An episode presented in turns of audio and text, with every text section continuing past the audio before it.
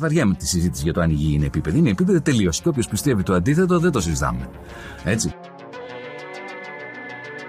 Οι δικές μου γνώσεις, χωρίς να έχω διαβάσει, χωρίς να μου έχει πει κανείς, είναι ότι τα σύμπαντα είναι 7. Αν διαβάσεις, θα σου πούνε τα σύμπαντα είναι άπειρα. Εγώ σου λέω είναι 7. Γιατί; Γιατί αυτέ συνειριώζουν. Εγώ πιστεύω ακράδαντα ότι βρισκόμαστε σε ένα Matrix, ε, σε ένα πλασματικό εικονικό κόσμο. Επειδή ανέβηκε στον ημιτό και του το ένας εξωγήινος. Πραγματική ιστορία κύριε Υπουργέ. Πραγματική ιστορία κύριε Υπουργέ. Πραγματική ιστορία κύριε Υπουργέ. για να μπορέσετε να έχετε επίγνωση αυτών των φρέσκων πραγμάτων που τρέχουν γύρω μας τώρα τελευταία εκπομπή παρουσίασης 8 τόμοι και ένα αρχαίο ελληνικό σύμβολο μόνο 29 ευρώ τζάμπα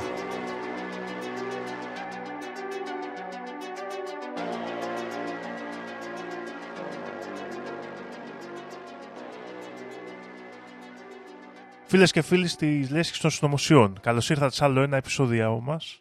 Είμαι ο Δήμος. Σερφάρουμε μαζί την Κάλλη Γιούγκα για άλλη μια φορά μαζί με το φίλο μου τον Γιώργο. Γεια σου Δήμο.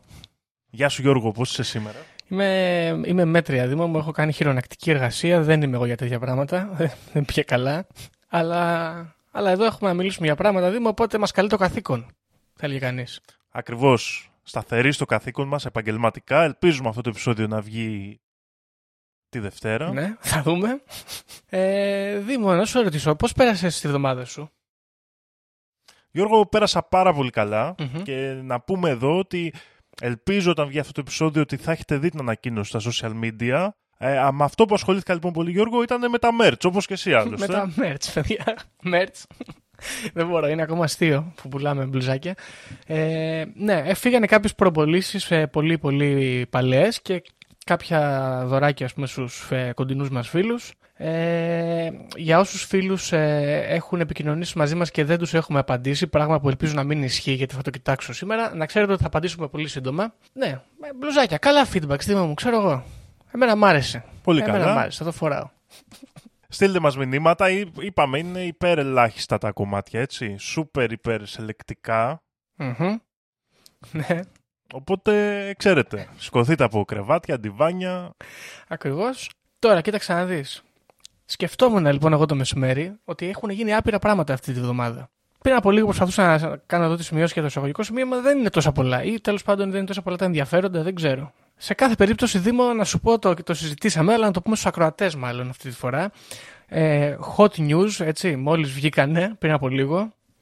Επιστροφή του Αρτέμις Ώρα. Δυναμική επιστροφή. Γη, γη, γύρισε, γη, γη, γύρισε. Ακριβώς.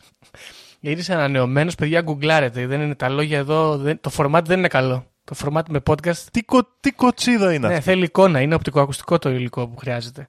Κουτσ- κοτσίδα. Τι έκανε ο τρελός; Φοβερή κοτσίδα, φρεσκαδούρα, τσίτα το δέρμα. Έτσι. Λεύκανση, κουστούμάκι. Hangout εκεί με τους φίλους των ε, ΕΣΥ Ελλήνων Συνέλευσης και ασυναρτησίες πολύ δυνατές. Ή και όχι, δεν ξέρω. Ε, πάντως ο αγώνας συνεχίζεται, σαν να πέρασε μια μέρα. Αυτό είναι το σίγουρο. Τα είπε όλα, τα είπε όλα. Τα είπε όλα. Ε, ένα νέο λοιπόν είναι αυτό. Ένα άλλο νέο στον αντίποδα είναι να πούμε ένα μπράβο στην κυβέρνηση, εγώ θέλω. Να πούμε ένα μπράβο στην κυβέρνηση, γιατί έχουν γίνει. Γιατί Θα Γιώργο. σου πω, θα σου πω αμέσως Δημό. Λοιπόν, άκου να δεις. Εσύ πήγες σχολείο, έτσι; πήγες. Πήγα, ναι. Κι εγώ. Πώς σου φάνηκε το σχολείο, μέτριο, εγώ θα πω. Βάλε το, ας πούμε. Ε, Βάλε εντάξει. το. Εντάξει, πήγαινες εκεί, έκανες αρχαία και τέτοια μαλακίες. ναι, ναι. Υπογράφει όμως η Νίκη Κεραμέως ε, σύμβαση με την ε, ελληνική αγωγή του Άδωνη Γεωργιάδη να κάνουν κόρσεις, προαιρετικά βέβαια τα παιδιά, ελληνική αγωγή με την Ευγενία Μανολίδου. Πώς σου φαίνεται; Αυτό που, που έλεγε και χαίρετε τα σε πέρασε, κάτι τέτοιο αυτό θα είναι το course. ναι, που είχε βγάλει κάτι story στο Instagram και έλεγε καλή σας εσπέρα και τι, τέτοια. Ε- ναι, τι εκάμνετε, κάτι, κάτι τέτοια. Χιόνι πίπτη και κάτι περίεργα, ναι. Ε, Τέλος πάντων, πονηρό. Δεν ξέρω, είναι. Δεν ξέρω πώς να το κρίνω. Θα, το, θα κρίνω, θα πω μάλλον. Ε, βουλιάζει το καράβι και αρπάζουμε από το αμπάρι ό,τι βρήκαμε. Κάτι τέτοιο μου φέρνει. Ναι, Ωραίο. Πολύ ενδιαφέρον. Ναι, και αυτό έρχεται σε συνέχεια του νέου της προηγούμενης εβδομάδας. Ε, τα, περί... Αυτά με τους προγεννητικούς ελέγχους, πώς τα λένε. Το... Α, με το νερό. Που πηγαίνουν για σχολείο, που το κόψανε. Το κόψανε αυτό. Ε, για όποιον δεν ξέρει, έχει γίνει μια άλλη πολύ καλή σύμβαση με μια εταιρεία η οποία είναι λίγο New Age, λίγο αρχαία Ελλάδα, λίγο τέτοια και ουσιαστικά αφορούσε ε, το προγεννητικό έλεγχο, πώς θα γίνεται μανούλες και άλλα τέτοια πράγματα. Το πιο ωραίο ήταν ότι είναι πολύ woke αυτό το ντοκιμαντέρ και κρίμα που κοπηκε γιατί έλεγε, ξέρω εγώ, ε, αν κοιτάς αγάλματα όσο είσαι έγκυος, και θαυμάζεις την αρετή και το κάλος ας πούμε της κλασικής τέχνης, τότε το παιδί σου βγαίνει ψηλό και όμορφο, σαν άγαλμα. Wow, κόντος.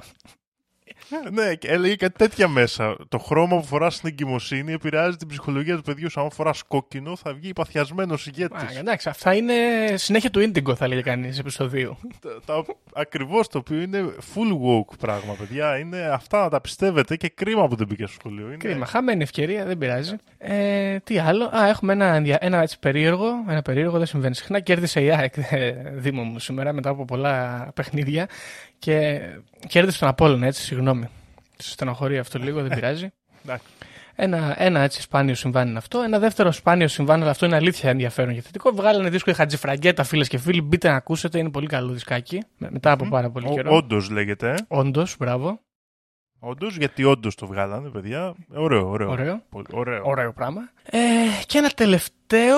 Ε, έχουμε παίζει φουρτιώτης αυτή τη βδομάδα.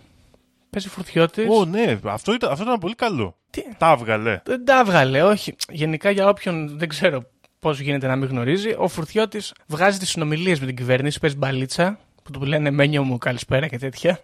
και τον παίρνει βίντεο κλίση. Σε ευχαριστούμε, γλυκούλη κτλ.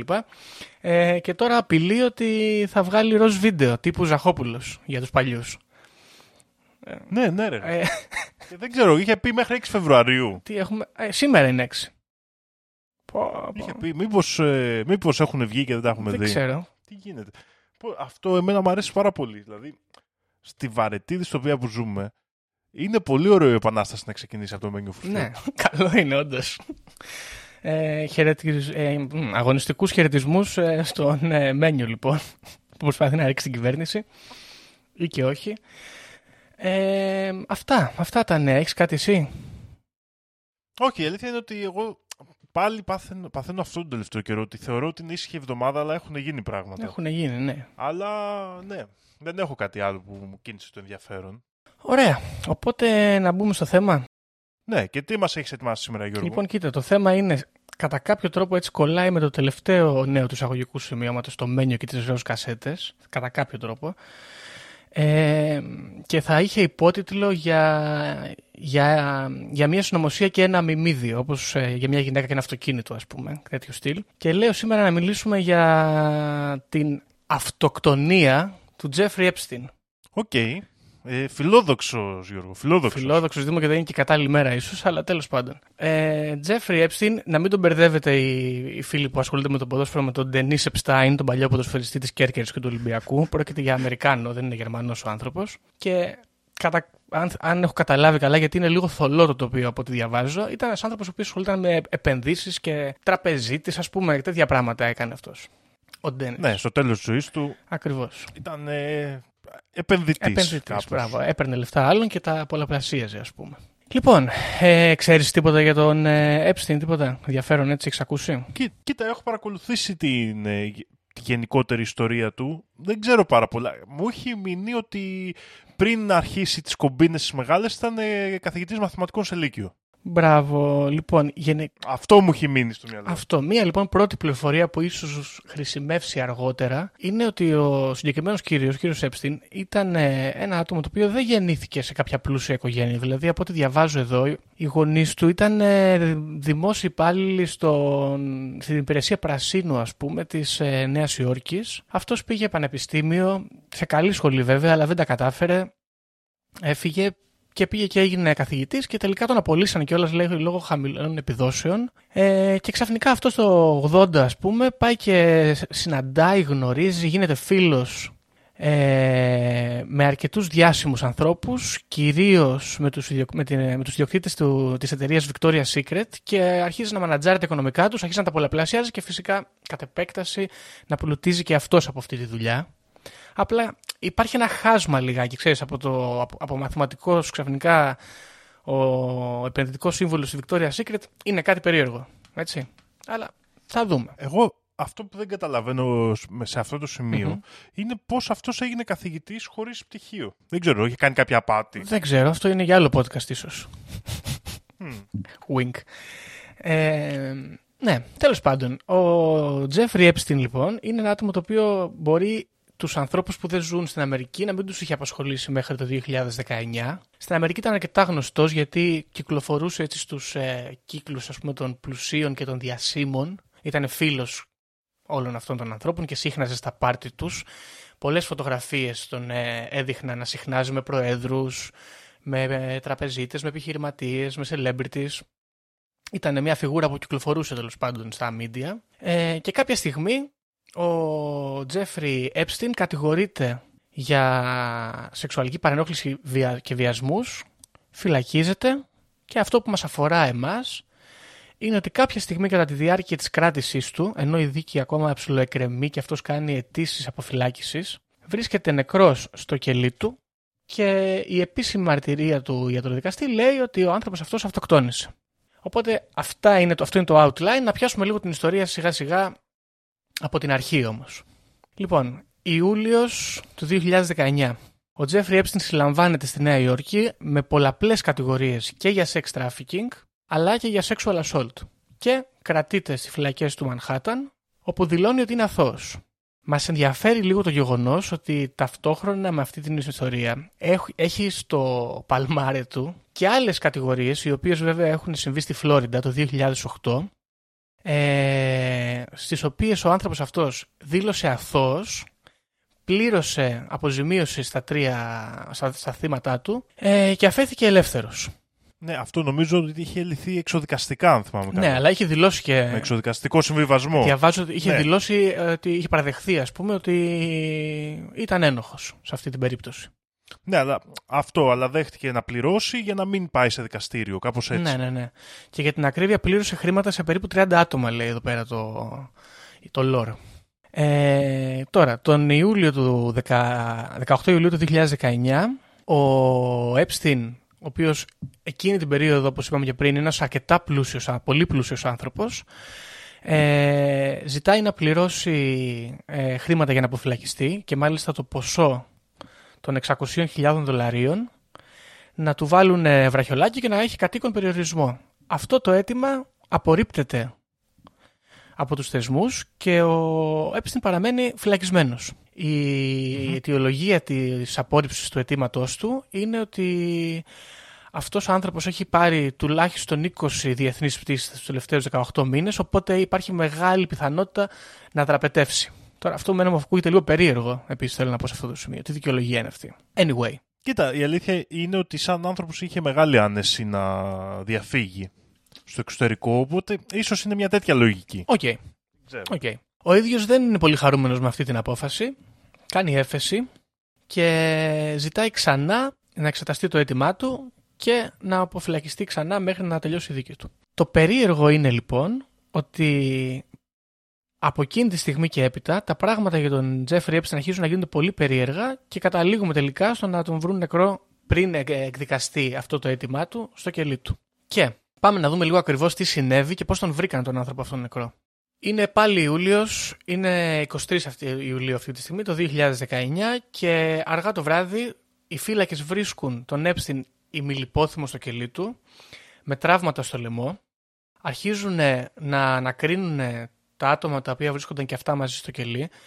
Ε, άτομα τα οποία ήταν αρκετά ύποπτα και με βαβαρημένο ε, παρελθόν. Πολλαπλή φόνη, διακίνηση ναρκωτικών και άλλα τέτοια περίεργα πράγματα.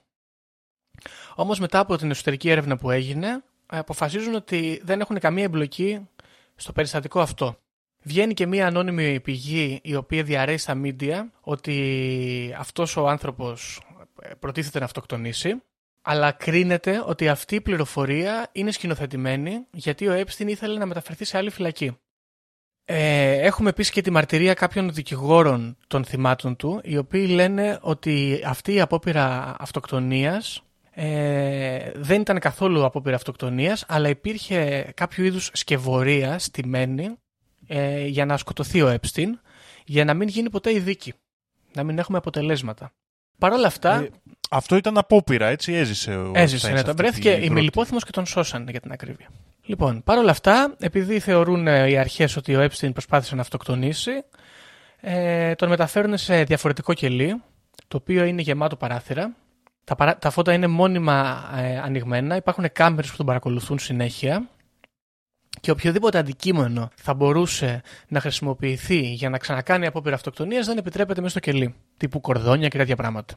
Ε, μένει εκεί έξι μέρες και στο διάστημα αυτό παρακολουθείται από ψυχολόγους και ψυχιάτρους, όπου κάποια στιγμή καταλήγουν ότι δεν υπάρχει κανένα πρόβλημα. Ε, ο άνθρωπος αυτός δεν κινδυνεύει, δεν, υπο- δεν αποτελεί μάλλον κίνδυνο για τον εαυτό του και επιστρέφει σε κανονικό κελί με το μοναδικό έξτρα, ας πούμε, εξταδάκι που θα έχει να, τον, παρα- να πηγαίνουν αστυνομικοί κάθε 30 λεπτά να τσακάρουν να δουν αν ζει ή αν είναι καλά. Λοιπόν, αφού λοιπόν τοποθετείται σε αυτό το κελί, αρχίζουν να συμβαίνουν κάποια περίεργα πράγματα.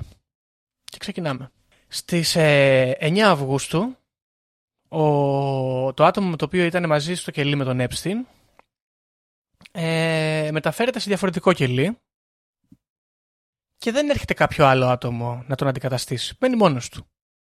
Ωραία. Αυτός το ίδιο απόγευμα συναντάει τους δικηγόρους του και οι ίδιοι δικηγόροι ε, αναφέρουν ότι ήταν σε πολύ καλή διάθεση και η συζήτηση που είχαν ήταν μια πάρα πολύ χαλαρή συζήτηση με αυτό να θεωρεί ότι είναι πάρα πολύ πιθανό να γίνει δεκτό το αίτημα της ε, αποφυλάκησής του. Περνάει η ώρα, τελειώνει το meeting αυτό με τους ε, δικηγόρους και ένας αστιφύλακας με το όνομα Τόβα Νοέλ τον συνοδεύει πίσω στο κελί. Λοιπόν, αργά το βράδυ οι φύλακες Βασικά, ναι, όχι αργά το βράδυ, 6,5 ώρα το ξημερώματα για την ακρίβεια το πρωί. Οι φύλακες πηγαίνουν εκεί και βλέπουν ε, τον Epstein λιπόθυμο να μην ε, συνέρχεται με τίποτα. Του κάνουν CPR, δεν μπορούν να τον επαναφέρουν. Πηγαίνει στο νοσοκομείο και εκεί οι γιατροί δηλώνουν ότι ο άνθρωπος αυτός έχει πεθάνει. Τον βρίσκουν στο πάτωμα ξάπλα; Τον βρίσκουν κρεμασμένο από το bunker στο οποίο κοιμότανε με το σεντόνι του. Οκ. Ωραία. Ε, ένα ενδιαφέρον που συμβαίνει εδώ είναι ότι η μεταφορά του σώματος του Epstein από το κελί στο νοσοκομείο ε, αποτελούσε παραβίαση του πρωτόκολλου. Ε, με λίγα λόγια έπρεπε αρχικά να βγουν να πάρουν φωτογραφίες, να μελετήσουν το μέρος και τα σχετικά. Αυτά τα πράγματα δεν γίνανε. Ε, η λογική ήταν ότι εμείς δεν ξέραμε αν έχει πεθάνει ή όχι και έπρεπε να τον πάμε γρήγορα στο νοσοκομείο να τον σώσουμε. Ναι, κατάλαβα. Πώς σου φαίνεται αυτό εσένα; Κοίτα, η, η υπόθεση αυτή βρωμάει γενικά. Μμμ. Επίσης, να σε ρωτήσω, στα κελιά εσωτερικά δεν υπάρχουν κάμερες; Λοιπόν, ωραία. Μιας και ρωτάς, να πάμε να δούμε μερικά στοιχεία που αφορούν τι γινόταν στο κελί, αφού αυτόν τον άνθρωπο κιόλας τον παρακολουθούσαν κάθε μισή ώρα, έτσι. Ναι, γιατί έχει μπει τώρα αυτό σε πολύ αυστηρή παρακολούθηση. Δεν τους ξεφεύγει έτσι εύκολα. Λοιπόν, τα κελιά Δήμο τα παρακολουθούν. Αλλά εκτός από τα κελιά, παρακολουθούν κάμερες και το τι κάνουν στα γραφεία τους οι αστυνομικοί οι οποίοι είναι υπεύθυνοι για τις βάρδιες εκείνη την ώρα. Κάμερες λοιπόν που δείχνουν τι κάνουν οι αστυνομικοί εκείνη την ώρα δείχνουν αυτόν τον αστιφύλακα, τον Τόβα Νόελ, να τσεκάρει τον υπολογιστή του και να κάνει browsing. Και κάποια στιγμή αυτός και ο έτερος αστιφύλακας με το όνομα Michael Thomas φαίνεται να αποκοιμιούνται στα γραφεία τους. Για περίπου τρεις ωρίτσες. Οκ. Ωραία. Ε, ένα άλλο ενδιαφέρον είναι ότι το, το, οι κάμερες οι οποίες ε, μαγνητοσκοπούσαν το τι συνέβαινε στο κελί του Epstein εκείνο το βράδυ φαίνεται να μην λειτουργούσαν καλά. Παρουσιάζανε βλάβες οι οποίες είτε ε, αποτρέπανε τις κάμερες από το να καταγράψουν οτιδήποτε είτε σε οποιοδήποτε σημείο υπήρχε εικόνα να υπάρχει static, να είναι χαλασμένος και γενικά να θεωρούνται όχι επαρκή στοιχείο Μία αξιόπιστα. ναι, μία αξιόπιστο μέσα, ναι. στοιχείο, ας πούμε, για οποιαδήποτε έρευνα ή σε κάποιο δικαστήριο. Να σε ρωτήσω τώρα εγώ. Ωραία για αυτή την περίπτωση. Στο κελί που ήταν στην πρώτη περίπτωση δεν υπήρχαν κάμερες; Στην πρώτη απόπειρα που έγινε; Ε, όχι. Διότι αυτό ήταν ένα, από ό,τι Όχι. φαίνεται, από ό,τι καταλαβαίνω εγώ, ήταν κάποιο απλό κελί, γιατί ο άνθρωπος εκεί περίμενε να δικαστεί. Απλά δεν υπήρχαν ζητήματα ναι. ας πούμε, αυτοκτονίας ή κάτι τέτοιο. Ήταν. Και ήταν και ζήτημα μικρότερης ασφαλείας. Γενικά βρωμάει πολύ αυτή η υπόθεση. Ναι, είναι λίγο ύποπτα. Ε, ο ο αστιφύλακας που ε, είχε βάρδιες, αυτός που ήταν ξύπνιος, έμεινε όλο το βράδυ και έκανε browsing στον υπολογιστή. Μέχρι που τον πήρε. Τις ώρες τουλάχιστον Ο, και οι εκείνες. δύο κοιμήθηκαν. Και οι δύο. Α, και οι δύο Πήραν έναν κοιμήθηκαν. υπνάκο. Και δεν πέρασαν ποτέ δηλαδή. Πήραν έναν υπνάκο, ναι. Λοιπόν. Ε, ωραία. Πάμε να δούμε τι γίνεται τώρα έπειτα, αφού το σώμα του Epstein πηγαίνει στο νοσοκομείο, έτσι. Προφανώς θα γίνει Ναι. κάποιο είδους αυτοψία. Λοιπόν. Ο... Υπάρχει ένα άτομο εδώ με το όνομα Barbara Sampson, είναι Chief Medical Examiner της ε, πόλης της Νέας Υόρκης, η οποία κάνει μια τετράωρη αυτοψία στο σώμα του Epstein στις ε, 11 Αυγούστου, δηλαδή λίγες μέρες μετά. Μαζί με την Barbara Sampson υπάρχει ένας παθολόγος, ο Michael Baden, ο οποίος έχει αναλάβει από τους δικηγόρους του Epstein να βρίσκεται παρόν κατά τη διάρκεια της αυτοψίας και να ελέγχει τη διαδικασία. Ο, η Barbara Sampson ε, επιβεβαιώνει ότι ο Epstein έχει κρεμαστεί με το σεντόνι μόνος του και έχει αυτοκτονήσει και αναφέρει ότι υπάρχουν σπασμένα κόκαλα στο λαιμό του πράγμα το οποίο σύμφωνα με τα πράγματα που διαβάζω εδώ, τα, τις ιατρικές ας πούμε, κριτικές, είναι κάτι το οποίο μπορεί να συμβεί εύκολα, αλλά εάν το άτομο το οποίο κρεμάστηκε είναι ηλικιωμένο. Ενώ γενικά έχουμε την άποψη ότι όταν κάποιος απαγχωνίζεται, ξέρεις, σπάει ο λαιμός, ε, αυτό για να συμβεί πρέπει κάποιος να πέσει από, ή απότομα ή από ύψος. Όταν, κρε, όταν Ναι. κρεμιέσαι μόνος σου από το κρεβάτι σου, αυτές τα, τα μπάνκερ, τα δίπατα ας πούμε, που έχουν, ε, ή τρύπατα στις, ε, στα κελιά, δεν μπορείς να σπάσεις το λαιμό σου, απλά ασφικτιάς μέχρι να πεθάνεις. Ε, και μάλιστα λέει εδώ πέρα ότι οι ειδικοί ε, του forensics ε, λένε ότι αν χαρακτήριζε κάποιος το θάνατο αυτό ε, ως αυτοκτονία θα έπρεπε να γράφει ο φάκελος ότι υπάρχει, ότι, ότι έχει προκύψει από, από ασφυξία, by strangulation. Ε, τώρα, οι δικηγόροι μετά από αυτή την ιστορία βγάζουν μία δήλωση και λένε ότι δεν είναι καθόλου ευχαριστημένοι με, την, Μπαρ- με, την, με το φάκελο τον οποίο έχει εκδώσει η Μπάρμπαρα Σάμψον ε, και τον αμφισβητούν. Ο Μάικλ Μπάντεν λέει ότι δεν μπορεί να μιλήσει ακριβώς για το τι είδε όταν ήταν παρόν εκεί, γιατί υπάρχει κάποιο είδους ε, απόρριτο ας πούμε, αλλά και αυτός ψιλοαμφισβητεί τη διαδικασία αυτήν Ο Μάικλ Μπάντερ ήταν, ήταν ο, παθολόγος σύμβουλος, ο ιατρικός για την των ε, δικηγόρων. προσπεράσπιση του Epstein. Ακριβώς, του Epstein. ναι, ναι, ναι. Λοιπόν, να δούμε τώρα εδώ κάτι το οποίο αναφέρει ο φάκελος και μας ενδιαφέρει και λέει ότι στο λαιμό του Epstein βρέθηκαν δύο σπασμένα, ε, υπήρχαν δύο ραγίσματα στο Λάριγκα, ε, συγκεκριμένα σε αυτό που εμείς αποκαλούμε το μήλο του Αδάμα, ας πούμε, ε, και, τα οποία βρίσκονται στην δεξιά μεριά και ένα στην αριστερή μεριά. Ωραία. Ο παθολόγος Μπάντεν λέει ότι τέτοιου είδους ε, βλάβες ας πούμε μπορεί να προκληθούν όταν κάποιος με τα χέρια του και με δύναμη στραγγαλίζει ένα άτομο με, μέχρι θανάτου. Και δεν μπορεί να προκληθούν από ένα αντικείμενο το οποίο έχει δεθεί γύρω από το λαιμό και πιέζει σε συγκεκριμένο σημείο.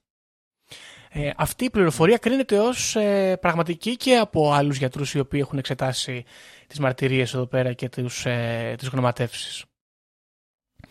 Επίσης άλλο ένα ζήτημα το οποίο προτάσει ο Μπάντεν και αμφισβητεί το φάκελο της Σάμψον είναι ότι στα σημάδια που βρέθηκαν στο λαιμό του Epstein ε, η, η πληγή ας πούμε που εμφανίζεται γύρω από το λαιμό του ε, στο σημείο που υποτίθεται ότι αυτός ε, τύλιξε το σεντόνι το πλάτος αυτής της πληγής φαίνεται να είναι πολύ μικρότερο από το κάψιμο και την ζημιά που θα προκαλούσε ένα αρκετά φαρδί πράγμα όπως το σεντόνι. Και μοιάζει λέει περισσότερο με μια πληγή που θα προκαλούσε ένα κορδόνι ή κάποιο ας πούμε πώς λέγεται στα ελληνικά Κάποιο λε- λε- wire ας πούμε, ένα, κάποιο ένα λεπτό σκηνή, καλώδιο, ναι, κάτι- ένα ένα καλώδιο. καλώδιο, μπράβο, Ναι, ναι. ακριβώς. Ε, αυτά λοιπόν, με αυτούς τους τρόπους προσπαθεί να καταρρύψει την γνωμάτευση της Μπάρμπαρα Σάμψον ο κύριος Μπάντεν. Παρ' όλα αυτά αυτή είναι η επίσημη θέση και έτσι κάπως ο φάκελος κλείνει. Γίνεται η αυτοψία, το σώμα του παραμένει για κάποιες μέρες στο νοσοκομείο μέχρι που κάποια στιγμή έρχεται και το παίρνει ένας άνθρωπος ο οποίος δεν δηλώνει ταυτότητα και αργότερα εμφανίζεται ο αδελφός του και λέει ότι εγώ ήμουν αυτός με το όνομα Mark Epstein και στις 5 Σεπτεμβρίου ε, το σώμα του θάβεται σε έναν τάφο ο οποίος δεν έχει το όνομά του πάνω. Αλλά παρόλα αυτά ε, βρίσκεται δίπλα από τον οικογενειακό του τάφο στη Φλόριντα. Palm Beach, Φλόριντα. Κοίτα, τώρα αυτό μπορεί να έχει μια λογική γιατί η οικογένεια λόγω του σκανδάλου και αυτά ίσως ήθελε να πάρει μια απόσταση αλλά ταυτόχρονα ήθελα να τον θάψουν. Για την ακρίβεια να σου πω ότι αφαιρέσανε και από το μαυσολείο της οικογένειας ε, τα ονόματα για να αποφύγουν ε, βανδαλισμούς και άλλα τέτοια πιθανά. Γενικά ο Epstein Ναι, όσο ήταν στη αλλά- φυλακή ε, ήταν ε, στόχος πολύ μίσους από την κοινωνία. Ακριβώς και ήταν μεγάλο σκάνδαλο, ήταν την, περιοχή, ήταν την εποχή που γινόταν οπότε είναι, αυτό είναι λογικό, είναι το πρώτο πράγμα που δεν μου ακούγεται ύποπτο μέχρι στιγμής. Λοιπόν, τώρα θα ήθελα να μιλήσουμε για κάτι πολύ σημαντικό, το οποίο συμβαίνει λίγες ώρες μετά την ανακοίνωση του θανάτου του Epstein, όπου γνωστός ε, ξανθός ε, επιχειρηματίας και πρόεδρος εκείνη την περίοδο, ο φίλος μας ο Ντόναλτ Τραμπ, πριν τον μπανάρι του Twitter τότε, κάνει retweet ένα άρθρο ε, και ο τίτλος λέει Clinton Body Count. Το Clinton Body, body Count είναι μια θεωρία συνωμοσίας η οποία ουσιαστικά καταγράφει όλους τους ανθρώπους που θεωρητικά η οικογένεια Clinton σκοτώνει για να μην αποκαλύψουν διάφορα τρομακτικά πράγματα που έχουν ε, κάνει οι ίδιοι. Με αυτόν τον τρόπο υπονοεί εδώ ο Ντόναλτ ότι ο Epstein δολοφονήθηκε και μάλιστα από τους Clinton. Π- Πρώτα απ' όλα, πρέπει να μετρήσουμε κάποια στιγμή σε πόσα επεισόδια συμμετέχει ο Ντόναλτ Τραμπ. γιατί νομίζω ότι σπάει τα κοντέ Ισχύει. γενικά στο χώρο της νομοσίας έτσι, και συμμετοχές. Δεν ξέρω ο Ομπάμα αν είναι αρκετά κοντά. Τέλος πάντων, Ντόναλτ Τραμπ εδώ και. Τι ωραίο είναι να έχεις πρόεδρο στη χώρα σου που κάνει αυτή, αυτού, αυτή την αντιπολίτευση. Δεν- Τι ωραίο είναι, ρε φίλε. Βέβαια. με, με- αλλά με μια εφημερίδα δεν το αναφέρει. Δεν θα κάθεται να, δεν κάθεται να κράξει. Όχι, πρόσεξε. δε- Πάρτε τροφή. Δεν μιλάει καν για τον Epstein, έτσι. Ναι, ναι, ναι, ναι. Απλά Clinton body count. Με memes, έτσι. Ναι, δυνατός. Βέβαια, για να μην τον κρίνουμε και λέμε ότι ας πούμε, τα αφήνει έτσι να είναι μετέωρα τα πράγματα, τρεις μέρες αργότερα έχει πάει στην Πενσιλβάνια ο άνθρωπος και βγάζει κάποιο λόγο και λέει στους ρεπόρτερ ότι εγώ ως πρόεδρος και ως άτομο θέλω να γίνει μια εξονυχιστική έρευνα πάνω στο συγκεκριμένο ζήτημα γιατί έχω αμφι- τις αμφιβολίες μου. Μμμ. Ωραία.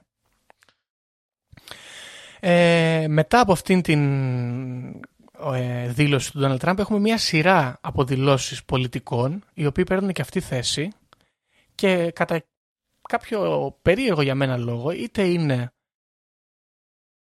άτομα τα οποία είναι δημοκρατικοί είτε είναι, ανήκουν στο κόμμα των Ρεπουμπλικάνων ε, παίρνουν όλοι θέση υπέρ ας πούμε του Epstein και, το, γεγον- και του σκιώδη αυτού θανάτου. Είναι κάπως λίγο σαν να λένε τι του κάνανε του ανθρώπου, πρέπει να το ερευνήσουμε όλοι. Α, οκ. Άρα τίθενται όλοι με την πλευρά της αμφιβολίας κάπως. Ακριβώς.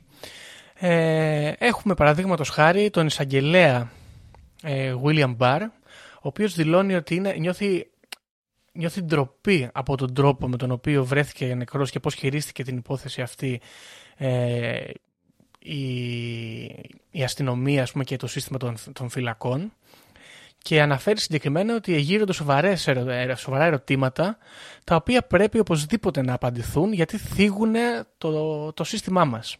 Ε, και μάλιστα διατάζει ο ίδιος, δεν μένει απλά στα λόγια, διατάζει να γίνει εξέταση και αρχίζει λοιπόν εδώ να μπλέκεται και το FBI στη φάση.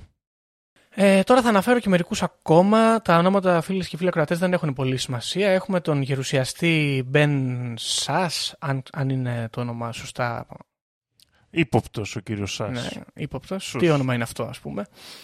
Ε, ο οποίος ε, δηλώνει ότι α- αποτύχαμε και δηλώνει επίσης ότι με το δεδομένο ότι ο, ο Τζέφρι Epstein είχε προσπαθήσει να αυτοκτονήσει δεν έπρεπε ποτέ να τον τοποθετήσουν σε κελί όπως αυτό που τον τοποθετήσανε αργότερα και συγκεκριμένα περιγράφει το κελί αυτό πολύ γλαφυρά που θα ήθελα να τον βάλουν και περιγράφει ένα κελί ξέρεις, με μαξιλαράκια ε, με 24 ώρη παρακολούθηση και τα σχετικά.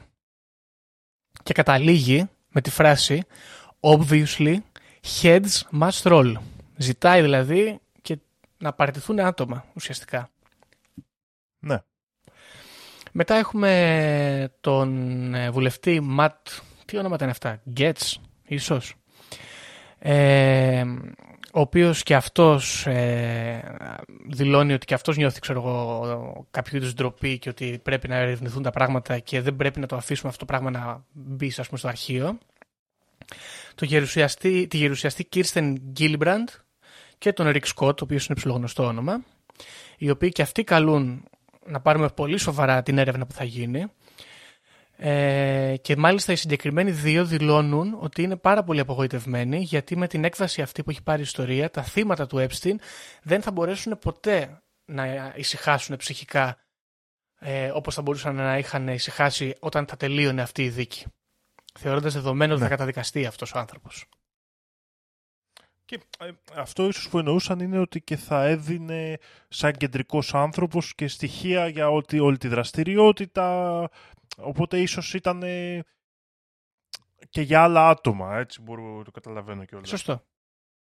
Που μπορούσε ο Epstein να αποκαλύψει. Θα, θα φτάσουμε σε αυτό γιατί εκεί είναι και το ζουμί ας πούμε, της όλης ε, συνωμοσίας. Ναι, Ε, αργότερα έχουμε στις 11 Αυγούστου τον ε, δήμαρχο της ε, Νέας Υόρκης, τον Bill de Blasio, ε, προ- ή πρώην δήμαρχο εκείνη την περίοδο, δεν είμαι σίγουρος, ο οποίος δηλώνει ότι εγώ δεν είμαι συνωμοσιολόγος, αλλά όλα είναι πάρα πολύ βολικά εδώ πέρα τα πράγματα. Έχουν γίνει όλα, όλα, όλες οι δικαιολογίες είναι πάρα πολύ βολικές. Πρέπει να φτάσουμε στον πάτο αυτής της υπόθεσης. Και έχουμε και άλλους ανθρώπους τέλος πάντων. Ο, ε, ο πρόεδρος της ε, Διεύθυνσης Ομοσπονδιακών Φυλακών, Doug Collins, ε, στέλνει ένα γράμμα με 23 ερωτήσεις για το θάνατο του Epstein, οι οποίες θεωρεί ότι πρέπει να απαντηθούν και έχουμε μετά μια, ένα καταιγισμό τέλος πάντων από senators και representatives, να μην τους αναφέρουμε όλους, οι οποίοι δηλώνουν ότι αυτό το πράγμα είναι είτε διεφθαρμένο είτε πάρα πάρα μα πάρα πολύ κακή δουλειά από μεριάς ε, διεύθυνση φυλακών. Μερικοί δηλαδή θεωρούν ότι κάτι ύποπτο συμβαίνει, κάποιοι άλλοι θεωρούν ότι τα πράγματα όπως ε, λειτουργούν στις φυλακές είναι τραγικά και πρέπει να αλλάξουν. Ναι. Ε, επίσης έχουμε αρκετούς οι οποίοι επικεντρώνονται στα θύματα και λένε ότι όλο αυτό το πράγμα είναι το χειρότερο που συνέβη, το οποίο είναι λίγο άσχημο για το ίδιο το άτομο που πέθανε, αλλά anyway, ε, επικεντρώνονται στα θύματα και λένε ότι σκεφτείτε όλους αυτούς τους ανθρώπους, όλες αυτές οι γυναίκες οι οποίες ε, είχαν κακοποιηθεί από αυτό το άτομο και ποτέ δεν θα δικαιωθούν ε, τουλάχιστον δικαστικά. Ε, και καλούν μάλιστα και γυναίκες οι οποίες έχουν ε, παρόμοιες εμπειρίες να μην ε, αποθαρρύνονται από τέτοια γεγονότα και να μιλήσουν, ξέρω. εγώ. Είναι και το MeToo εκείνη την περίοδο ακόμα hot topic στην Αμερική, οπότε Ναι. τα πράγματα είναι ακόμα λίγο έτσι τεταμένα. Λοιπόν, ε, μετά από αυτό ε, έχουμε τη δίωξη του Μάικλ Τόμας και του Τόβα Νοέλ, των δύο αστυνομικών οι οποίοι τους πήρε ο ύπνος τέλος πάντων κατά τη διάρκεια της αυτοκτονίας ίσως του Epstein και οι οποίοι κατηγορούνται και για αμέλεια αλλά, αλλά και επειδή αυτοί προσπάθησαν να συγκαλύψουν το γεγονός ότι α, τους πήρε ο ύπνος, ότι δεν δουλέψανε, ότι οι χάμερες χαλάσανε και δεν, κατα- δεν πήρανε πρέφα. Η αλήθεια είναι ότι με αυτούς, αυτοί τέλος πάντων ε, κατηγορήθηκαν, πληρώσανε την εγγύησή τους και βγήκαν από τη φυλακή. Οι ίδιοι δηλώσανε ότι νιώθουν από διεπομπέη τράγη για την γενικότερη δυσλειτουργία των φυλακών ε, και τελικά αποφύγανε την οποιαδήποτε φυλάκιση αλλά απομακρύνθηκαν από το σώμα. Ναι, είχαν διοικητικά, διοικητικά ας πούμε, τιμωρία. Μμμ, ακριβώς. Ωραία. Και θα μου πεις, καλά όλα αυτά ρε παιδί μου, αλλά εδώ ίσως δεν τρέχει τίποτα. Γιατί μας ενδιαφέρει τόσο πολύ το όλο αυτό το θέμα; Εδώ όμως υπάρχει συνωμοσία, Δήμο. Υπάρχει συνωμοσία και εδώ θα πρέπει να πούμε και για αυτό το meme που, που είπαμε πριν. Ε, οπότε πρέπει να πούμε σε αυτό το σημείο ότι οι Αμερικάνοι ρε φίλε είναι ωραίοι τύποι ρε γαμώτο. είναι ωραίοι τύποι. Ξεχύθηκαν στους δρόμους λοιπόν Δήμο οι Αμερικάνοι με ταμπέλες και με μπλουζάκια και με καπελάκια κάνανε γραφίτι και πληρώνανε billboards, γεμίσανε τον τόπο με το σλόγκαν Epstein didn't kill himself. Ωραία. Αυτό είναι το meme. Έχει γίνει φοβερό meme. Αν έχετε κάποιοι φίλοι σπάνια τέτοια meme να τα κάνετε NFTs να βγάλετε λεφτά. Ναι, ρε. Αυτό είναι με τους Αμερικάνους όμως, Γιώργο. Κατάλαβες ότι το ψήνουνε, θα το κάνουνε. Μμ. Είναι, είναι μερακλείδες γάμο του. Δηλαδή, θα, πολλοί κόσμοι από αυτούς υποθέτω θα μπορούσαν να πούνε τι με νοιάζει εμένα αυτό το πράγμα, ξέρω εγώ. Αλλά όχι, τους νοιάζει, ρε φίλε. Τους νοιάζει. Τους νοιάζει η αλήθεια. Και μάλιστα το κίνημα ονομάζεται Epstein Truthers. Έτσι, πολύ καλό. Είναι, είναι πολύ ωραίο. Δηλαδή, γκρινιάζουμε εμείς εδώ σε αυτή την εκπομπή, φίλες και φίλοι ακροατές. Αλλά συγχωράτε μας γιατί έχουν την πρωτοκαθεδρία οι Αμερικανοί. Ναι, ρε γάμο το. Δεν μπορούμε. Πάντα επιστρέφουν οι συνωμοσίες μας εκεί και φταίμε εμείς. Μπράβο. Εμείς φταίμε. Που δεν, δεν, δεν φτιάχνουμε αρκετά καλές, δεν τις πιστεύουμε, δεν βγαίνουμε στον δρόμο να τις Και στηρίξουμε. δεν βγάζουμε και τον εαυτό μας από εδώ, έτσι. Την ουρά μας απ' έξω. Δηλαδή, Ναι. αλλά θα προσπαθήσουμε ίσως. Ξέρω εγώ, δεν μπορώ. Δεν ξέρω τι άλλο να πω. Πρέπει να κάνουμε μια προσπάθεια. Κάτι- κάτι Πρέπει. θα γίνει. Όλοι μαζί μπορούμε για, τη- για το αύριο της ελληνικής συνωμοσίας. Ακριβώς. Λοιπόν, πρόσεξε τώρα τι γίνεται. Θα μιλήσουμε με στοιχεία, Δημό. Ε, βγαίνουν εταιρείε δημοσκοπήσεων και ε, στους δρόμους παίρνουν τηλέφωνα, στέλνουν γράμματα και αρχίζουν να ρωτάνε τους Αμερικάνους τι άποψη έχουν για το ζήτημα. Ωραία. Αύγουστος του 19, πρώτα στοιχεία. 29% των ε, πολιτών πιστεύουν ότι ο Epstein έχει αυτοκτονήσει. 42 θεωρούν ότι δολοφονήθηκε για να μην καταθέσει στη δίκη του εναντίον υψηλόβαθμων και πολύ γνωστών ατόμων οι οποίοι εμπλέκονταν με το sex trafficking το οποίο αυτός έκανε και το 29% είναι αναποφάσιστο. του. Εντάξει. Έχουμε μια μεγάλη πλειοψηφία εδώ, πλειοψηφία, τέλος πάντων, ένα μεγάλο ποσοστό το οποίο τάσεται υπέρ της συνωμοσίας. Ωραία. Ναι. Λίγους μήνες με... Και μέχρι στιγμής έχουμε δει ότι όλοι το έχουν στηρίξει, έτσι. Δηλαδή ο πολιτικός κόσμος. Είναι μια, είναι μια από τις συνωμοσίε που βλέπουμε που όλοι έχουν. ε, Εντάξει, η... σε μεγάλο ποσοστό, σε μεγάλο ποσοστό τέλος πάντων, ναι, απλώς έχουμε ανθρώπους που το η στηρίζουν. πολιτική εδώ δεν, δεν είναι υπέρ του γεγονότος ότι αυτός δολοφονήθηκε. Οι πολιτικοί, ας πούμε, λένε, ε, περι- αρκετοί από αυτούς τέλος πάντων, λένε ότι αυτός μπορεί να αυτοκτόνησε, αλλά έχει ευθύνη το κράτος γι' αυτό. Ναι, οκ, ότι ήταν περισσότερο λάθος ή ατύχημα. Ναι, ότι τέλος πάντων τον γράψαν στα παπάρια τους και αυτός έκανε δεύτερη απόπειρα και τα κατάφερε αυτή τη φορά. Με αυτή, με αυτή Ναι, την ναι, έννοια, ναι. ας πούμε.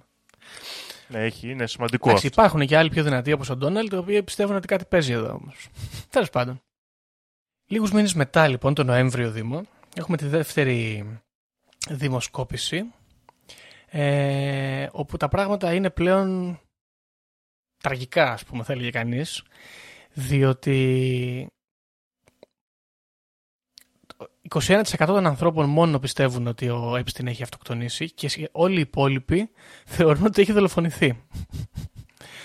Μιλάμε για... Ανεβαίνει λοιπόν. Τρα- για- Και ανεβαίνει και ανεβαίνει. Τα, τα νούμερα είναι τραγικά. Γιατί να δολοφονηθεί λοιπόν όμως ο Epstein τώρα είναι το ζήτημα; Η αλήθεια είναι ότι όπως είπαμε και πριν ο Epstein είχε πάρα πολλές σχέσεις με πάρα πολλούς γνωστούς ανθρώπους και θα επικεντρωθούμε σε τρεις αυτή τη στιγμή γιατί είχε ένα ενδιαφέρον. Ο πρώτος από αυτούς για τον οποίο έχουμε και λιγότερα πράγματα να πούμε είναι μάλλον λιγότερο ενδιαφέρον άτομο είναι ο, ο Δούκας του Γιόρκ Αγγλία έτσι πήγαμε σε άλλη, σε άλλη ήπειρο Μμμ. και, και η γιος της βασίλισσας Ελισάβετ ε, Prince Άντριου. Ο άνθρωπος Και αυτός... τώρα μην ακούτε πρίγκιπας και σκέφτεστε. Πρίγκιπας είναι. Ένας 80 μπάρμπας. χρονών πόσο είναι. Ναι, ένας μπάρμπας. Λοιπόν, αυτός λοιπόν είχε οικονομικές σχέσεις με τον Epstein, δηλαδή η γυναίκα του για την ακρίβεια ε, είχε πάρει τον Epstein για οικονομικό σύμβουλο και αυτός ήταν στενός του φίλος. Υπάρχουν κοινές εμφανίσεις και ο ίδιος μάλιστα ακόμα και μετά τις κατηγορίες που έχουν ε, προσδώσει σε αυτό το άτομο και τον έχουν φυλακίσει, δηλώνει ότι αυτός είναι πολύ καλός μου φίλος και δεν το πιστεύω και τι καλός άνθρωπος και το ένα και το άλλο. Και γίνεται χαμός και τον κράζουν όλοι και έχουν φτάσει στο σημείο να του βάλουν χέρι από το παλάτι. Ναι. Ε, αυτό το χέρι που του βάζουν λοιπόν καταλήγει στο τέλος με τον ε, Δούκα του εδώ του Γιόρκ να λέει ότι στη Βασίλισσα, κύριε Βασίλισσα, δεν πάμε καλά. Αν δεν σας πειράζει, θα ήθελα να παρατηθώ των ε, υποχρεώσεων και δικαιωμάτων μου ως ε, πρίγκιπας και να αποσυρθώ λίγο εδώ από τη φάση. Και η Βασίλισσα του λέει ναι. Ε, το οποίο έχει πλάκα γιατί ζητάει και την άδεια, αλλά anyway. Ε, κατηγορείται λοιπόν αυτός ότι κανόνιζε με τον Epstein να του φέρνει γυναίκες και να κάνουν όργια και άλλα τέτοια περίεργα. Πράγμα βέβαια που δεν μπορούμε εύκολα να στοιχειοθετήσουμε διότι δεν υπάρχουν ε, μαρτυρίες ή κατηγορίες για κάτι τέτοιο. Ναι, είναι. Γιατί εγώ νόμιζα ότι η Γκιοφρέ είχε μιλήσει για τον Prince Andrew ή κάνω λάθος. Ε, δεν ξέρω κάτι τέτοιο, να σου πω την αλήθεια. Έτσι, η πρώτη κοπέλα που ξεκίνησε όλο αυτό ήταν ένα άτομο συγκεκριμένα στην αρχή Οκ. και μετά ήρθαν και άλλες κοπέλες και τη στήριξαν. Δεν είμαι σίγουρος, αλλά πάντως γενικά ο Prince Andrew με ύποπτο παρελθόν Ύποπτο σε τέτοια παρελθόν. πράγματα. Ύποπτο παρελθόν, ναι, ισχύει. Ήταν λίγο. Έχει ξανακατηγορηθεί για τέτοια πράγματα. Για... Ναι, και μάλλον από εκεί ξεκινάει όλη η φάση. Ότι αυτός έχει ξανακατηγορηθεί για sexual assault, ας πούμε, και τέτοια περίεργα. Ε, είναι και φίλος του Epstein, το συνδέσαμε. Ναι. Ε, ένα άλλο άτομο το οποίο θεωρεί ο συνοσυλλογικό, κάποιο μάλλον κομμάτι του συνοσυλλογικού χώρου, ότι ήταν, ε, επωφελούνταν από το κύκλωμα sex trafficking που διατηρούσε ο Jeffrey Epstein, είναι ο Ντόναλτ Τραμπ ο ίδιος. Ναι, Ο και Ντόνα- ήταν και κεφλαράκια αυτή. Αυτοί ήταν πολύ καλά φιλαράκια. Για την ακρίβεια, όχι απλά φιλαράκια, ήταν πολύ καλά φιλαράκια. Ράζανε full μαζί. Πήγαινε αυτό σε Trump Tower. Ε, πηγαίνανε σε πάρτι. Και μάλιστα έχει κάνει και δηλώσεις ο Ντόναλτ Τραμπ παλιότερα. Και λέει ότι ο Τζέφρι Epstein είναι ένας πολύ ωραίος τύπος. Terrific guy. Ο οποίος ε, πιθανότατα λέει να του αρέσουν οι όμορφες γυναίκες περισσότερο από ό,τι μου αρέσουν εμένα. Και μάλιστα λέει οι όμορφες γυναίκες οι νεαρές, wink wink, οι λίγο πιο νεαρές. Τέλος πάντων, εντάξει, αργότερα και αφού έχουν επαγγελθεί οι κατηγορίες, ο Τραμπ ε, με χαρακτηριστική ευκολία και βγαίνει και λέει ότι εγώ ποτέ δεν ήμουν ιδιαίτερα φαν του Τζέφρι Epstein. Αλλά εντάξει, ξέρεις, ό,τι δηλώνεις είσαι μάλλον. Ναι. Ε, υπάρχει εδώ κατηγορία για τον Donald Trump ε, από μια γυναίκα ονόματι Katie Johnson η οποία κατηγορεί τον Trump για κάποιο είδους assault και τον συνδέει με το κύκλωμα αυτό του Epstein. Λέει ότι την βίασε συγκεκριμένα το 1994 σε ένα όργιο που διοργάνωσε ο Jeffrey Epstein. Ο Τραμπ δεν, ε, προφανώς και δεν δέχτηκε αυτές τις κατηγορίες. Ε, και μάλιστα το 2016 αυτή απέσυρε τη μήνυση που είχε κάνει, κατά τη διάρκεια των εκλογών δηλαδή. Και ο δικηγόρος της είπε ότι δεχόταν πάρα πολύ συχνά ε, απειλές για τη ζωή της και δεν μπορούσε άλλο να συνεχίσει αυτή τη διαδικασία, οπότε παρετήθηκε ας πούμε. Παρ' όλα αυτά, εντάξει, ο Ντόναλτ Τραμπ θα πούμε σε αυτό το σημείο για δεν ξέρω ποιον δεν το γνωρίζει. ε, έχει κατηγορηθεί για σεξουαλικές επιθέσεις ε, δεκάδες φορές από διάφορα άτομα. Ε, ο- οπότε κρίνει ο καθένας, δεν ξέρω.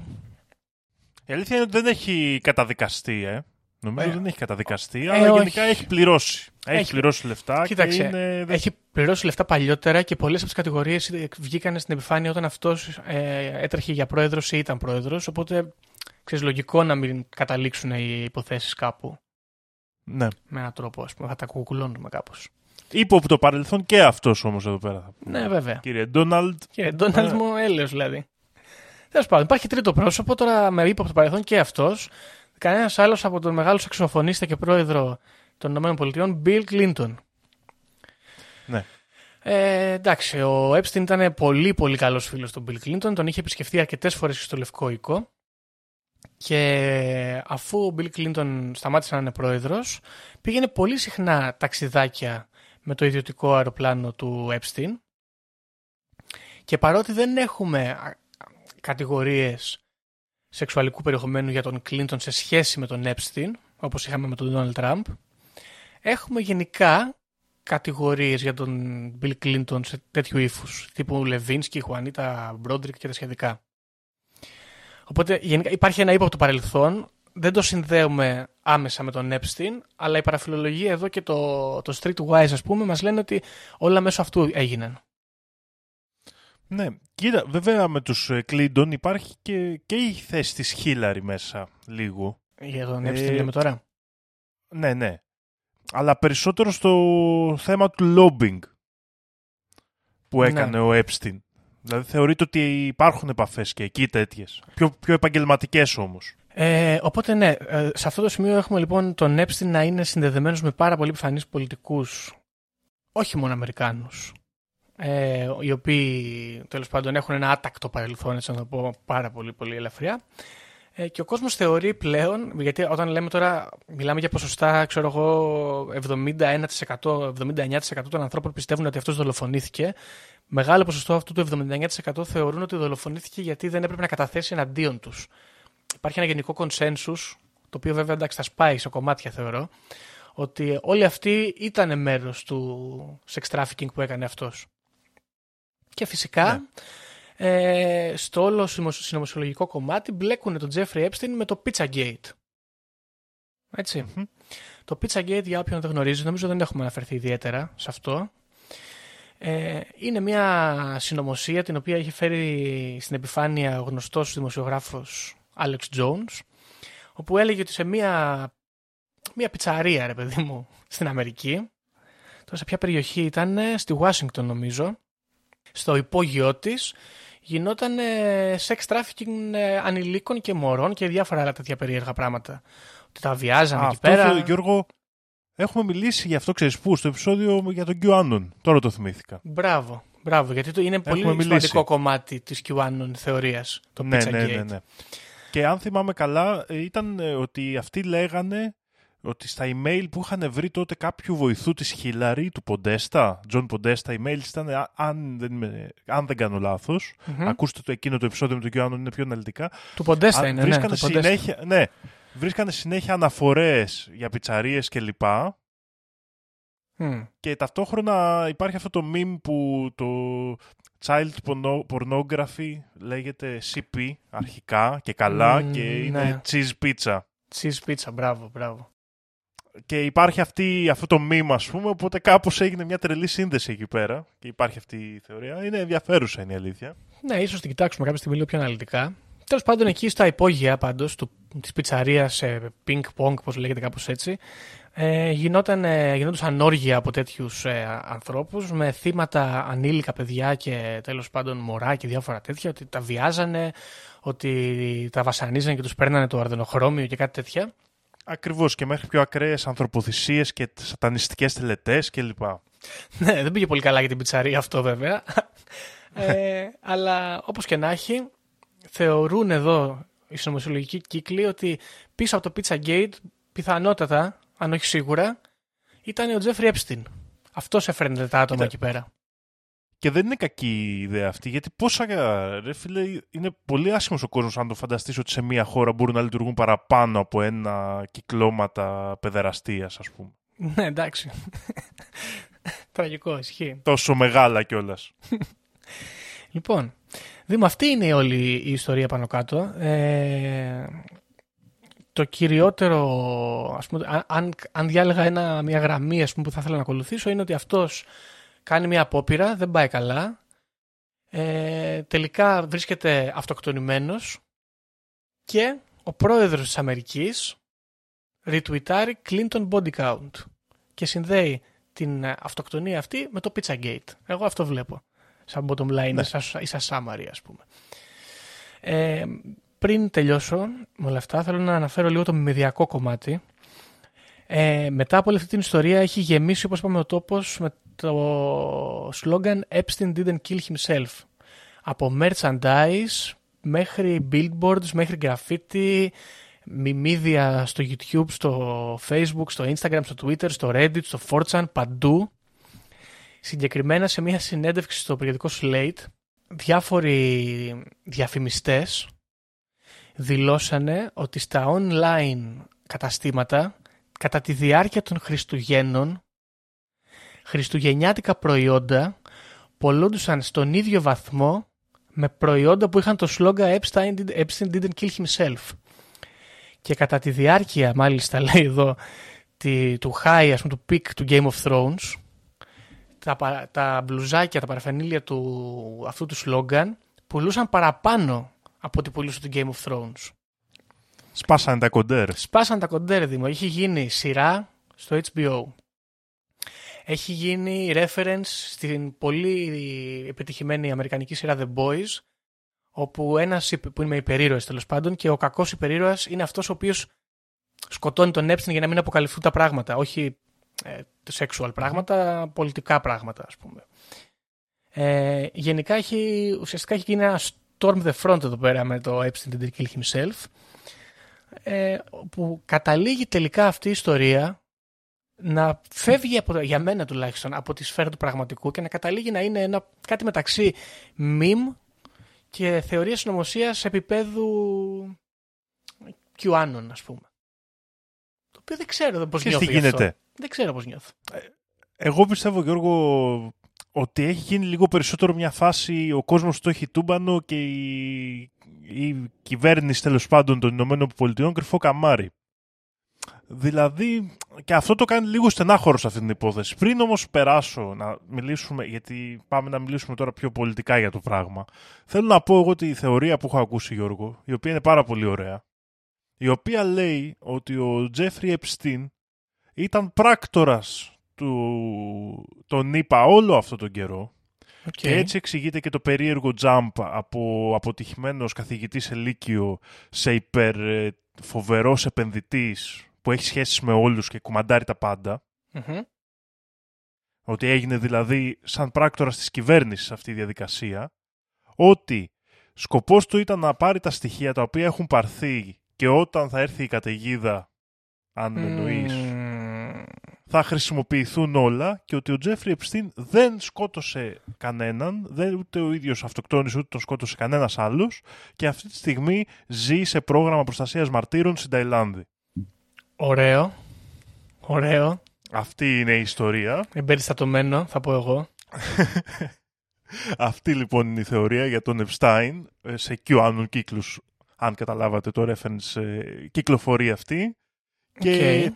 Η, η αλήθεια είναι ότι υπάρχουν πολλά περίεργα. Πολλές περίεργες υποθέσεις σε όλο το θέμα Epstein, έτσι. Καλά, Δηλαδή, ναι, full. όντως η, η καριέρα αυτού του ανθρώπου. Ε, τα κομμάτια αυτά που αποκτά τόσο μεγάλη δύναμη σε πράγματα που δεν μπορείς να το φανταστείς, ακούγονται τεράστια. Δηλαδή στο MIT, στο πανεπιστήμιο, στο, σε επίπεδο να έχει φτάσει να καθορίζει τι μαθήματα θα προτείνονται, τι σχολές θα προωθούνται. Μιλάμε για τεράστιο lobbying. Τεράστια ικανότητα και σε χρηματοδοτήσεις και ταυτόχρονα μετά αποκαλύπτεται ένα παγκόσμιο κύκλωμα διακίνησης γυναικών και ανήλικων. Το περίφημο νησί εκεί που κάνανε τα Ναι, όρια αυτό, κλπ. αυτό ψάχνω να βρω ποιο νησί είναι τώρα, αλλά δεν το βρίσκω ρε γάμο του. Κάποιο ιδιόκτητο νησί. Δηλαδή μιλάμε για μια υπόθεση που εμπλέκει διαφθορά με κύκλωμα παιδεραστίας από έναν άνθρωπο που δεν ξέρουμε πώς έφτασε να τα κάνει όλα αυτά, έτσι. Ναι, εντάξει. Οπότε μιλάμε. ή Για αυ- αυτό προσπαθεί αυτή η θεωρία να πιάσει. Ότι ήδη είναι μυστήρια η ιστορία. Μμ. Και τελειώνει και με έναν τρόπο φυσικά που της ταιριάζει, έτσι. Σωστό.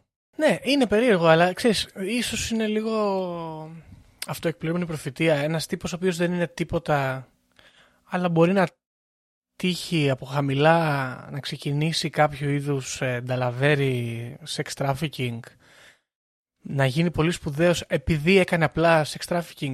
Θέλω να πω, κατάλαβες. Μπορεί αυ- αυτός ως καθηγητής να έκανε αυτή τη δουλειά σε χαμηλό επίπεδο και σιγά σιγά αυτό να μεγάλωσε.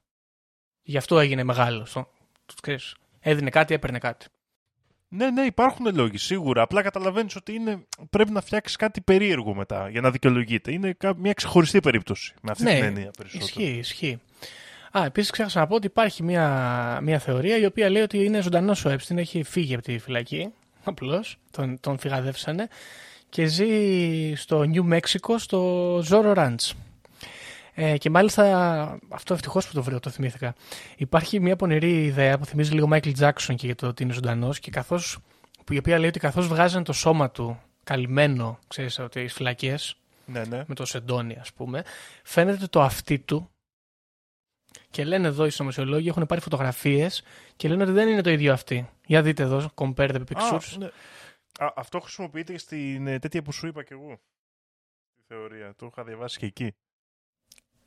Και του λέει, το αυτή αυτό πολύ τους αρέσει. Με τα αυτιά, αυτό ε. που βρίσκουν στοιχεία. και ξέρεις, ένα, ένα χέρι, ας πούμε. Ναι.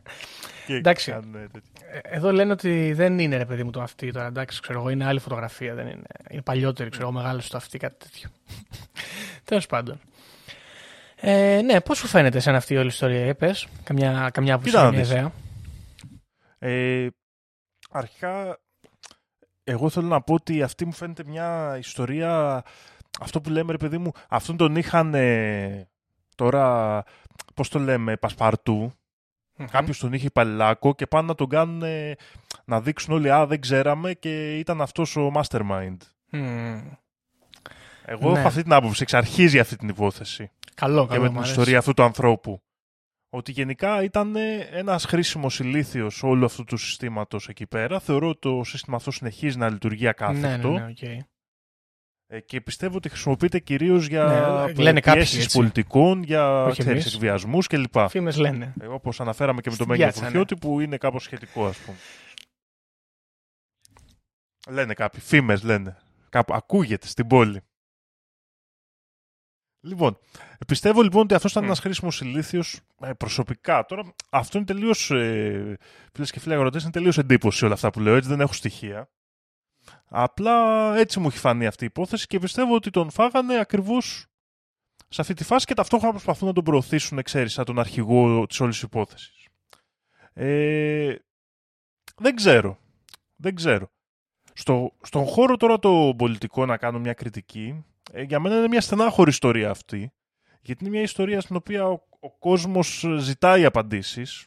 Έχει σχετικά οργανωθεί όπως είπαμε και στην Αμερική, αλλά έχει περάσει ακριβώς στο μιμιδιακό Ναι. επίπεδο και έχει αρχίσει και σβήνει αυτή η απέτηση που υπήρχε τουλάχιστον να αποδοθεί δικαιοσύνη και να γίνει, να ολοκληρωθεί η έρευνα. Και το είδαμε αυτό και στο δικαστήριο της ε, μνηστήρος τέλος πάντων ας πούμε του, του Epstein της Ghislaine Maxwell που ήταν λίγο φαρσοκομωδία. Η οποία καταδικάστηκε, έτσι, αν δεν κάνω λάθος. Καταδικάστηκε αλλά ουσιαστικά δεν έριξε νέα φώτα στην υπόθεση. Όχι, ναι. Ε, έφαγε, ξέρω, εγώ, 65 χρόνια, νομίζω κάτι τέτοιο. Τύπου η Σόβια, ξέρω, κάτι τέτοιο. Ε, υπάρχει αλλά μια δεν, ναι, δεν συνωμοσία δόθηκαν για αυτό. κάποια στοιχεία ούτε σου σχετικά πω, με είναι την λίγο αυτοκτονία, ούτε σχετικά τώρα με το περίεργη. κύκλωμα που να Αλλά ξέρεις, εκείνη το την συνδέουν με τη εποχή συνωμοσία, ας πούμε. είχε γίνει η δίκη του παιδιού που είχε σκοτώσει σε κάποια Α, ε, διαδήλωση πορεία Black το- Lives Matters του είχε Rotten κατέβει με House, το- Written Μπράβο. House. Που είχε κατέβει με το πελοπολιβόλο αυτός ο τύπος. Α, μπράβο, αυτός, από αυτούς που τους Freedom Fighters, ξέρω εγώ, που προσέχανε και καλά τα... Ναι, πολιτοφυλακή από και τις- καλά, ναι. Ναι, πολιτοφυλακή, ε, στα Black Lives Matter στις πορείες. ναι. Και που του- είχε γίνει κάποια επίθεση, κάποια συμπλοκή τέλος πάντων και είχε σκοτώσει κάποια άτομα στην πορεία.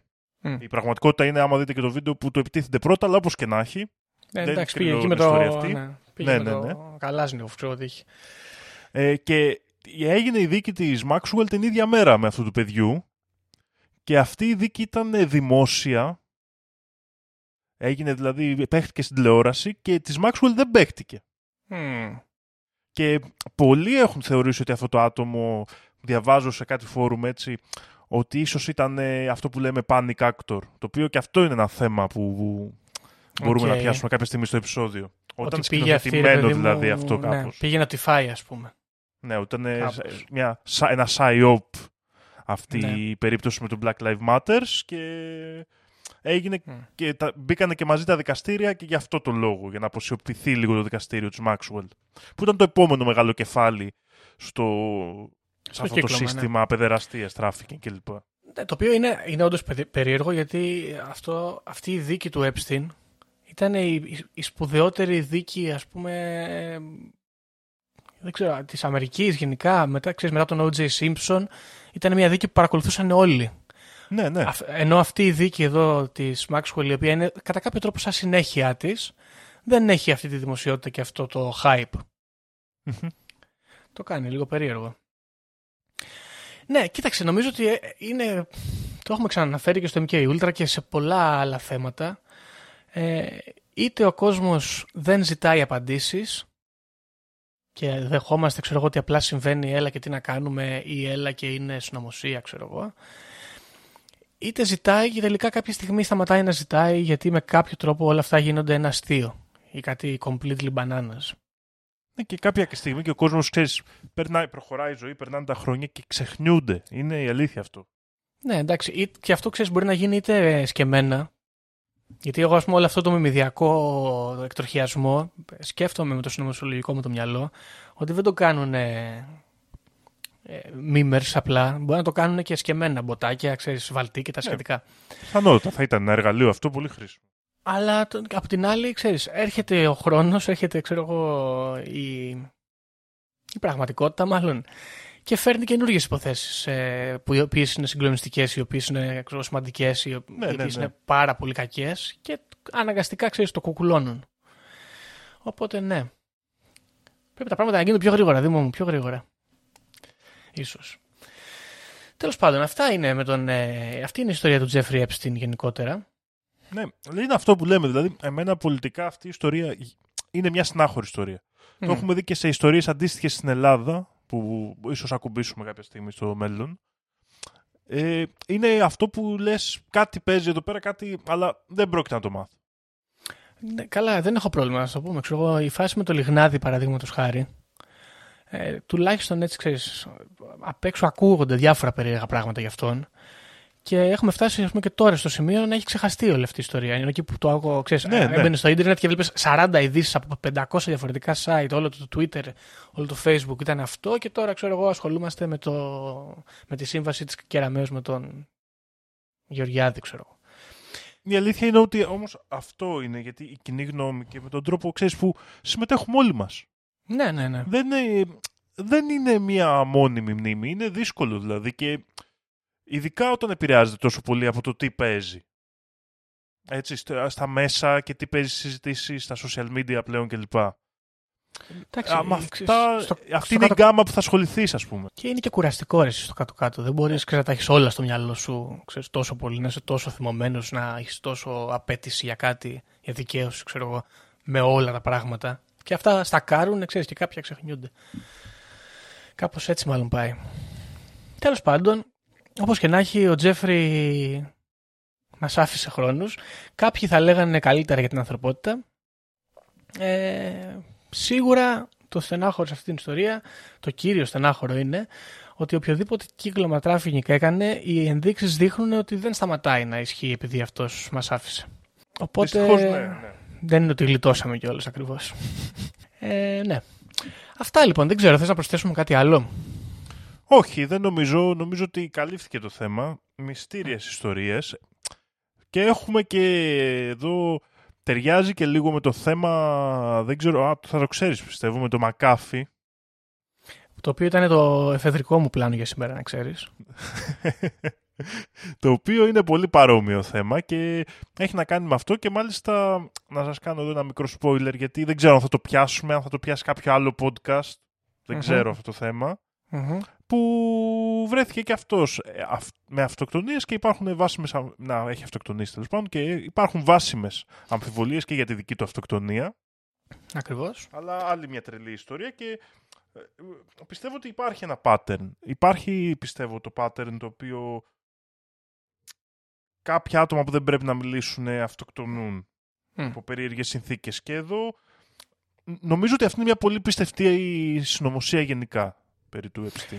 Ε, ναι, μπλα- στην υπόθεση του Epstein η συνωμοσία είναι full πιστευτή. Το aesthetic της είναι λίγο χαμηλό. Το, το μόνο που της δίνω έτσι είναι ότι είναι αρκετά στοιχειοθετημένη όμως. Δηλαδή έχει, στοιχεία, Ναι, έχει ναι. πολλά, πολλά συμβάντα, πολλά πράγματα που ταιριάζουν και κολλάνε μεταξύ τους και την κάνουν πιστευτή. Δεν είναι... Ε, aesthetically ξέρω εγώ μπορεί να μοιάζει ρηχό. Είναι ένας που αυτοκτόνησε ή όχι ξέρω εγώ. Ε, αλλά ναι. Αυτό είναι το ζήτημά της μωρέ αυτής της συνωμοσίας, ότι ενώ είναι για ένα πάρα πολύ σοβαρό θέμα, είναι πολύ, ας το πούμε, γιωμένη. Μμ. Ναι, είναι πιο Είναι- πραγματιστική ίσως. Ακριβώς. Είναι κάτι που θα μπορούσε να είναι σενάριο ταινίας ρεαλιστικής. Μμ. Ακριβώς. Και αυτό τη κόβει λίγο από το φαντεζή κομμάτι, δεν έχει αυτή την εξτραβαγκάντσα, δεν έχει αυτή την πονηριά.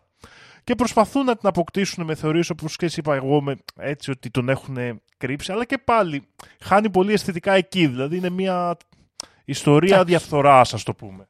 Ναι, δεν, αλλά δεν μπορούμε να τα έχουμε και όλα, ρε Δήμο, μου, στο κάτω-κάτω.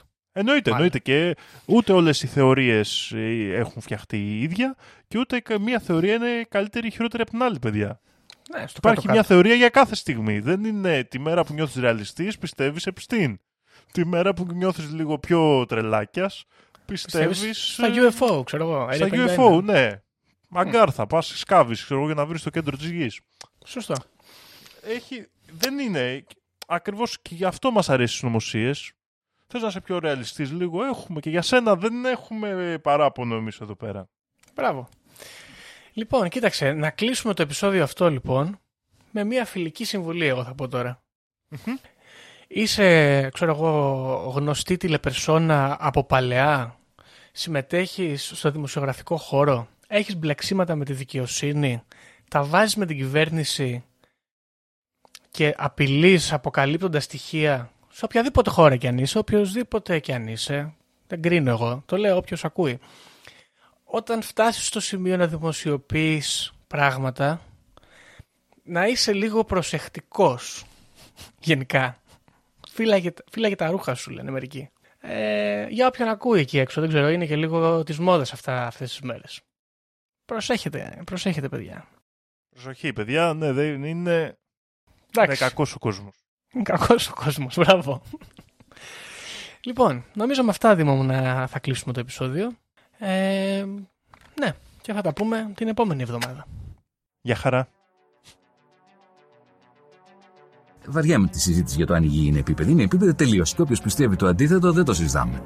Έτσι. Οι δικές μου γνώσεις, χωρίς να έχω διαβάσει, χωρίς να μου έχει πει κανείς, είναι ότι τα σύμπαντα είναι 7. Αν διαβάσεις, θα σου πούνε τα σύμπαντα είναι άπειρα. Εγώ σου λέω είναι 7. Γιατί; Γιατί αυτό συνειδητάζουν.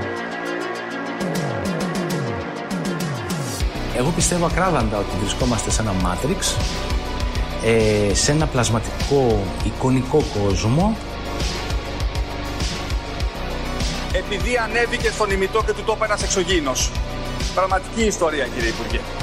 Πραγματική ιστορία, κύριε Υπουργέ. Πραγματική ιστορία, κύριε Υπουργέ. για να μπορέσετε να έχετε επίγνωση αυτών των φρέσκων πραγμάτων που τρέχουν γύρω μας τώρα τελευταία εκπομπή παρουσίασης 8 τόμοι και ένα αρχαίο ελληνικό σύμβολο μόνο 29 ευρώ τζάμπα